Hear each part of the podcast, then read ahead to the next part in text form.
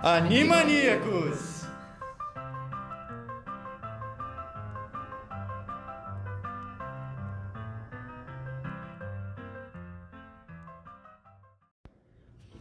Salve galera, você está no podcast Animaníacos. Eu sou o Renan Augusto. Fala galerinha do Animaníacos, aqui é o Renan. E hoje a gente vai falar um pouco sobre o tema Avatar, a Lenda de Aang e o Taoísmo. Para falar um pouquinho mais sobre o assunto, a gente trouxe nosso colega e praticante da religião, Luca Fonseca. Tudo bom, Luca? Opa, tudo bom? Como vai? E aí, Luca, seja bem-vindo. Muito obrigado. Uma produção da Nickelodeon, Avatar, a Lenda de Aang, é um desenho que acontece em uma era perdida, onde a humanidade estava dividida em 4 nações. A Nação do Fogo, os Nômades do Ar, a Tribo da Água e o Reino da Terra. Essas nações, elas tinham dobradores, que eram grupos particulares, digamos assim, de cidadãos que tinham uma capacidade especial de manipular os elementos, os 4 elementos, através de artes marciais. É legal pensar nisso, pois esses cidadãos só conseguiam manipular os elementos de sua nacionalidade. Por exemplo, no Reino da Terra, o dobrador só podia manipular a terra, não a água, nem o fogo, nem o ar. E nesse contexto, existiu o Avatar, nesse contexto das 4 nacionalidades, que era um dobrador especial, um único em cada momento, que tinha a capacidade de manipular os 4 elementos constituintes aí, e a partir disso ele desempenhava uma função de um diplomata, de um articulador, e que seria responsável pelo equilíbrio entre as 4 nações. É importante destacar que o Avatar, ele também tinha o papel de médium, né? Ele era uma ponte entre o mundo material e o mundo espiritual do desenho, né? Ele podia chegar nesse mundo espiritual através de meditações e também através sendo levado para lá junto com outros espíritos, né? Ocorre que nesse período a Nação do Fogo resolve declarar guerra às demais nações por ter um entendimento de que elas eram merecedoras de serem dominadas e inferiores. E a Nação do Fogo, sabendo que naquele período o Avatar ele era originário da Nação do Ar, os Nômades do Ar, resolve declarar guerra de extermínio a essa nação e consegue, de fato, eliminar todos os cidadãos dessa nação, deixando apenas Aang, que foi o personagem que, inclusive, vai dar nome à série em inglês, né, que vai ser o último dobrador do ar. O Aang, ele teve que confrontar essa perspectiva de ser Avatar muito cedo, né? Pois a Nação do Fogo estava se preparando para ir de encontro a ele, para exterminar todos os Nômades do Ar, né? Diante essa decisão de contar ele muito cedo, que ele era o Avatar, ele acaba fugindo, pois ele era muito novo para aguentar essa carga, esse fardo, né? Acaba fugindo e se acidentando durante uma enorme tempestade, e graças aos seus poderes de Avatar ele fica congelado, mas ele fica congelado por 100 anos, e durante esse tempo todos os Nômades do Ar foram exterminados. E por um acaso, Katara e Sokka, que são outros 2 personagens pertencentes à Tribo da Água, se perdem quando estavam andando de canoa e acabam por encontrar o Avatar, que estava congelado aí há 100 anos num iceberg. O Avatar ele sai desse iceberg, e a partir de então a história segue com Katara e Sokka ajudando o Avatar a enfrentar o seu destino, porque na verdade ele era a maior esperança de retorno da paz e equilíbrio no mundo e a maior ameaça aos anseios de dominação da Nação do Fogo.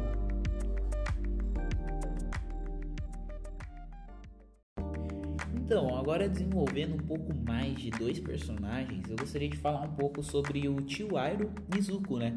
Os 2 são introduzidos pra gente como 2 integrantes da Nação do Fogo, com o objetivo de capturar o Avatar para eles, como o Zuko é um exilado, para que ele possa retomar sua honra, ele tem que levar o Avatar de volta à Nação do Fogo. Então a gente é apresentado esses dois personagens como meio que vilões, né? Porém, a gente vai vendo com o tempo que Chihiro, ele tenta sempre guiar o Zuko para outro caminho, sabe? Sem ser essa maldade de acabar com o equilíbrio da Terra, tirando o Avatar de jogo.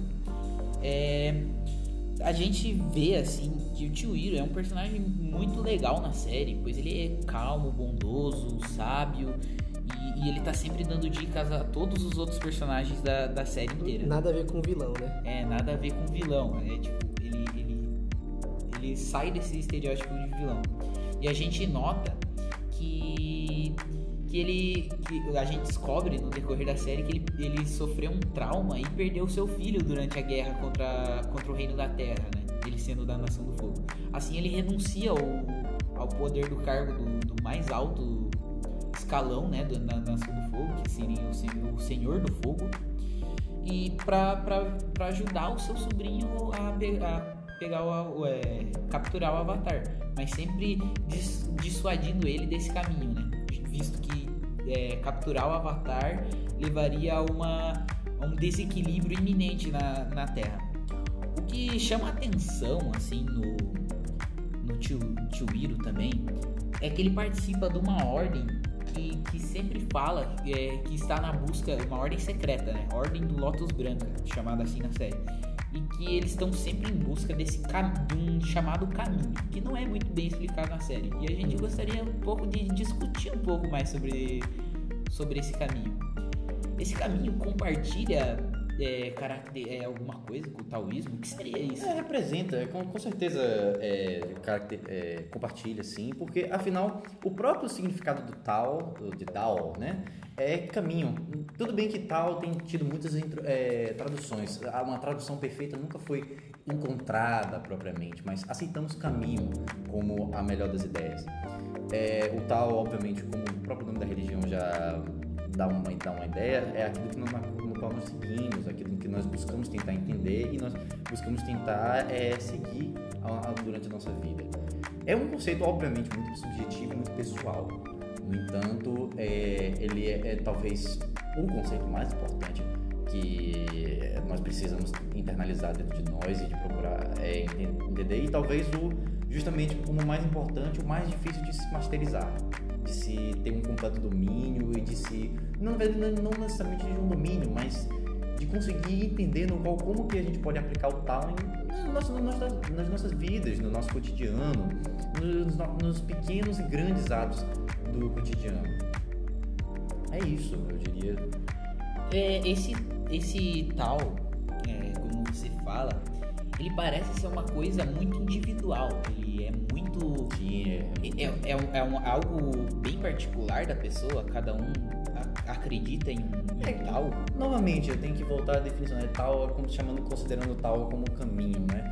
É um caminho, é algo que cada um trilha, cada um tem o seu para trilhar, cada um tem a sua forma. Mas é algo assim também no sentido de que onde a pessoa ela deve se alinhar com um Tao universal também, não? Sim, evidente. Na verdade, o Tao, como ele é uma alegoria que nós usamos também para representar o infinito, para representar, digamos, o todo no qual é responsável principalmente por reger as forças do universo, e digamos assim, agora nesse momento enquanto nós conversamos aqui, o Renan, todos vocês aqui, tudo faz parte do Tao, tudo faz parte desse infinito, todos esses elementos contribuem e obviamente... Por exemplo, eu pessoalmente interpreto já como uma colocação individual que quando eu morrer, eu irei fazer parte de um Tao infinito, eu irei fazer parte dessa infinidade de elementos, esse caldeirão de coisinhas diferentes que pode se referir ao Tao. É isso. Na história chama muita atenção a personalidade do Chihiro, né, que apesar de pertencer à Nação do Fogo, uma nação que exerce agressividade sobre as demais nações e que os pertencentes são muito agressivos, ele tem uma personalidade totalmente distinta, que é muito marcada por uma serenidade, um equilíbrio e uma sabedoria, muito associado com um princípio fundamental e basilar do taoísmo, que é o Wu Wei. Afinal, o que é o Wu Wei, né? É bom você apresentar isso aí, porque até para o público que está ouvindo a gente agora, que o que significa o Wu Wei na frase? Wu Wei, como tal, tem muitas traduções, mas a tradução mais aceita no nosso caso é não fazer, não ação, a não realização de algo. E é uma das noções mais importantes que nós precisamos ter como base quando nos preparamos para uma meditação ou para um processo de elevação de espírito e de relaxamento do nosso corpo, porque é justamente esse processo. Ele, inclusive, pode até ser correlacionado ao conceito de ócio, que era praticado por muitos dos filósofos da Grécia Antiga. Um alinhamento com Tao, sim, né? É, um alinhamento com Tao, exatamente. Você foi perfeitamente na linha que eu estou desenvolvendo. E esse Wu Wei é fundamental para a gente conseguir ter essa correlação na nossa meditação, na forma como qual vemos o mundo. O Wu Wei, ele, ainda que ele envolva esse processo de não fazer, de não ação, ele pode ser interpretado, ser colocado no nosso dia a dia de inúmeras formas diferentes. Como o taoísmo, vocês mesmos colocaram inicialmente, é uma religião muito centrada na interpretação do indivíduo. Afinal, não é somente uma religião, mas também uma filosofia, principalmente uma filosofia, uma religião baseada em uma filosofia. Cada um está sujeito às suas interpretações.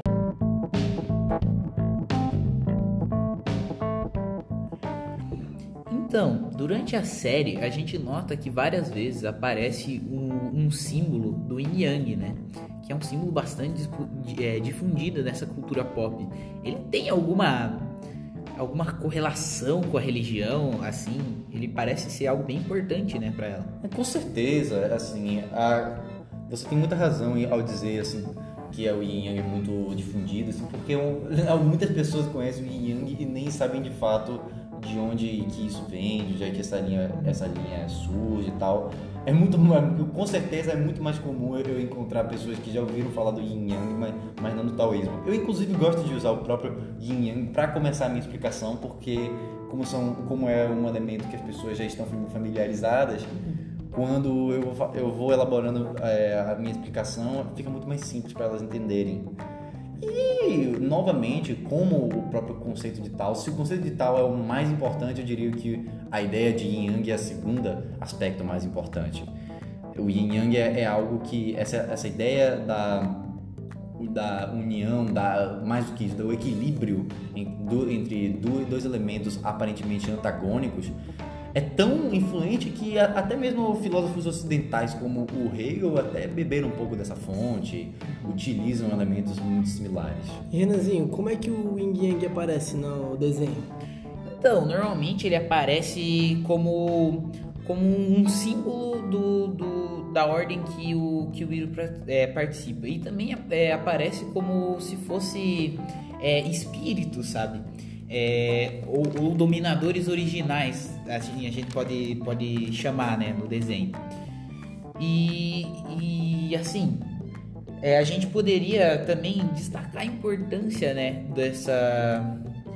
dessa religião, o taoísmo, para o nosso curso, né, nosso curso de história. Eu penso assim, né, porque para você compreender os aspectos de sociedades orientais, principalmente os aspectos culturais, especialmente a sociedade chinesa, deve ser importantíssimo compreender o taoísmo, né? Assim como para entender a sociedade helenística, a gente tem que entender a sua religião. Para entender os persas, a gente tem que entender sua religião. Eu acho que é vital também a gente entender o taoísmo como pode não ser a religião principal, né? Ela disputa espaço com o confucionismo. Sim, isso é verdade, é verdade. É uma religião que... É um erro também achar que o taoísmo é a religião hoje mais praticada na China atualmente. Muito pelo contrário, a China tem uma heterogeneidade tão grande que dota de religiões de adotando diversas nuances diferentes, cada um com suas complexidades, suas perspectivas idiosincráticas. são elementos muito fundamentais. No entanto, é claro que o taoísmo acompanha juntinho ao desenrolar da história chinesa, e é um excelente começo para quem quer, por exemplo, começar a enveredar pelos estudos da sinologia, em começar a entender o taoísmo como elemento.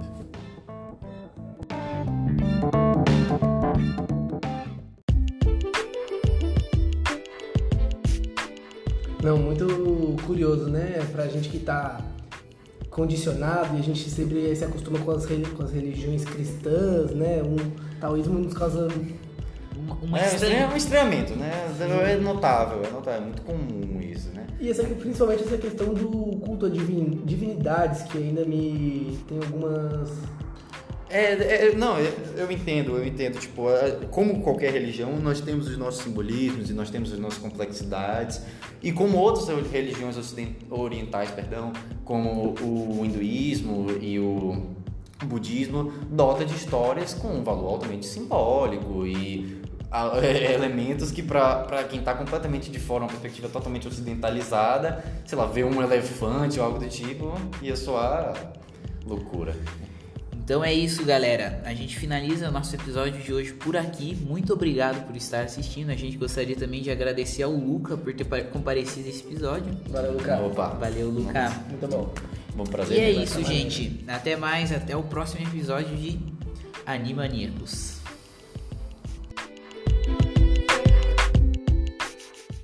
The podcast you just heard was made using Anchor.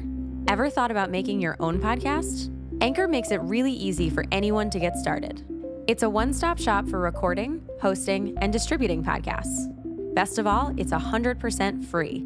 Sign up now at anchor.fm/new. That's anchor.fm/new to get started.